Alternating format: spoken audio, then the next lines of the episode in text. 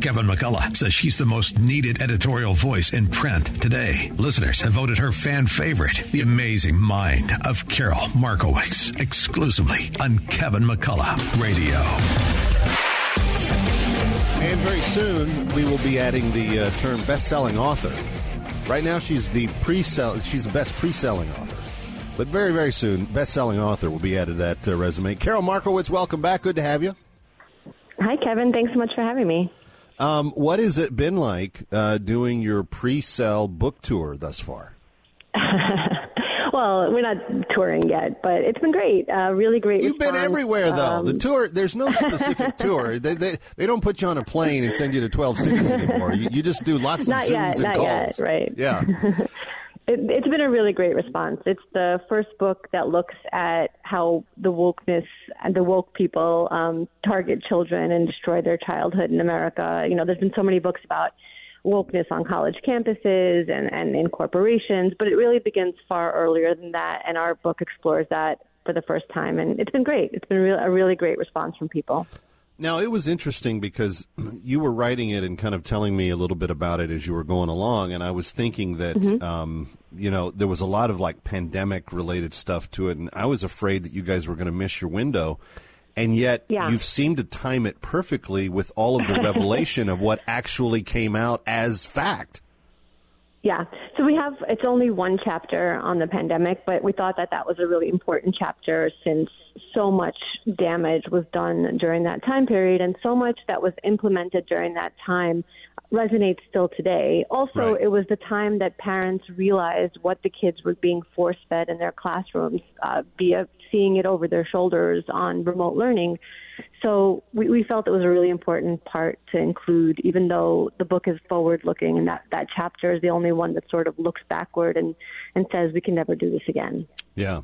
Well, it's called Stolen Youth, and it is available for pre-order. You can get it now on Amazon. Go uh, keep uh, Carol and Bethany, both of whom are regular contributors here um, on the bestsellers list, and then be looking because it uh, is going to be released. It looks like what March seventh. Um, so we're less 7th, than a yeah. month away till it hits. Yeah. All right. Cool. Right. Um, looking forward to, to having my own copy in hand soon. Um, Carol, let's talk about uh, speaking of stolen youth and speaking of wokeism and speaking of children. Um, last week, uh, and we're in the middle of African American Heritage Month, uh, the Disney Channel decided to uh, air a cartoon that was all about reparations and the need for them in, in the culture. This is parroting a lot of the 1619 stuff and the CRT that people want to get into schools.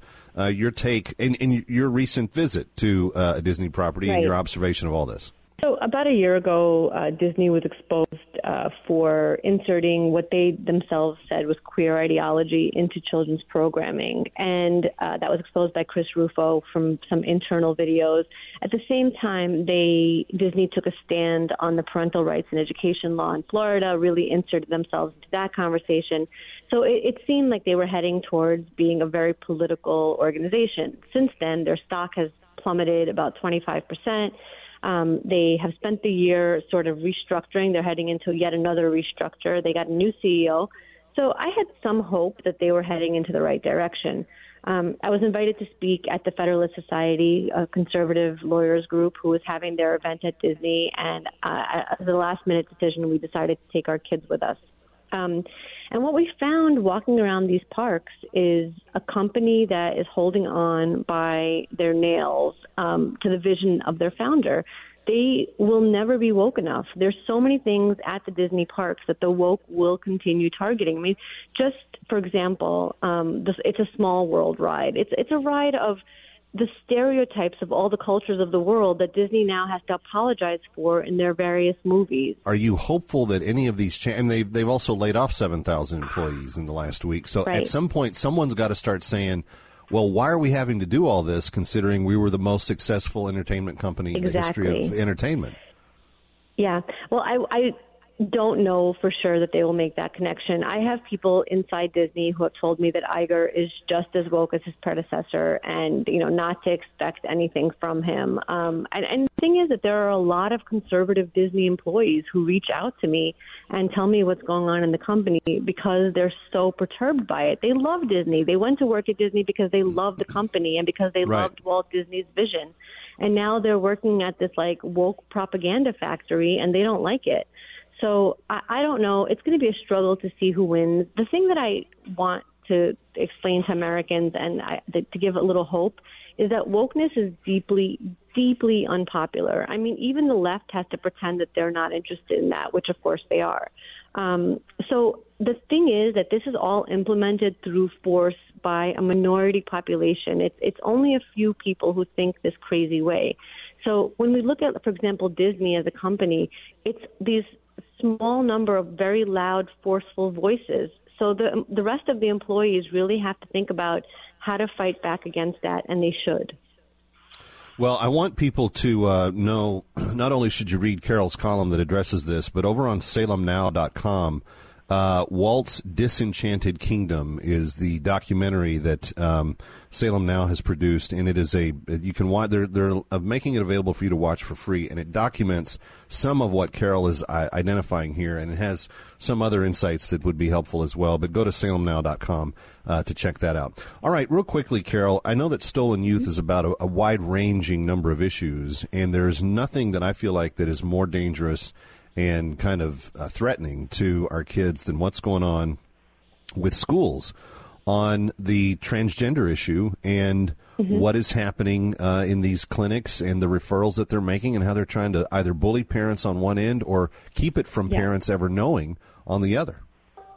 That's absolutely true. Um, it, it is very dangerous, and what what is happening and what we're seeing is something that we just can't ignore. And that's the other thing. I, I hear a lot from people on the left who are just as nervous about it, who don't think that double mastectomies for teenage girls is a great idea, and you know that they might change their mind and not decide to be a boy, and then what? Um, but they're not speaking up because they're so afraid. And I have to tell you that until these people start fighting on their own side and say this is crazy, this cannot go on, um, this is going to be a really tough battle to win. So the piece that I have today in the New York Post, um, it's it. The, there was an article in the Free Press, that's Bari Weiss's uh, organization or right. her, her website, and it was from somebody who worked at one of these clinics, somebody who is gay, somebody who's married to somebody trans. I mean, literally somebody on the left who said, who is writing that this is happening, that this is being hidden from parents, that, that very little care is given to these children. And it's a must read because it's so eye opening. But once these eyes are open, people need to act. They need to do something. They need to write to their uh, state officials and say that this cannot go on. Britain just closed its gender clinic for kids, and it's because they realized how much damage they were doing, and we need to follow their, their lead. Friends, I really want you to pay attention to what Carol just said. Uh, the woman is uh, the, the, the whistleblower. She's a lesbian. She's married to a trans whatever, and uh, was on the inside of this clinic in St. Louis. More than 600 children victimized uh, on her watch that she that she knows about. And uh, Carol's piece is very, very important, not only to read and to pass on to your friends, but then to take action from. Contact your lawmakers, contact your local legislators, contact your, your city uh, officials. These clinics need to be opposed at every turn, and certainly no t- uh, tax dollars should be spent, not a dime should be going to them in any way, shape, right. fashion, or form. Carol Markowitz, congrats on the book. Looking forward to so uh, having you on my TV show soon. But uh, congrats uh, all the way around. We'll talk to you again Thank soon. You, Kevin. Thanks. Be well. There she goes, Carol Markowitz. Kevin McCullough. It is uh, a big, big edition. We've got much more yet to come. Stay here.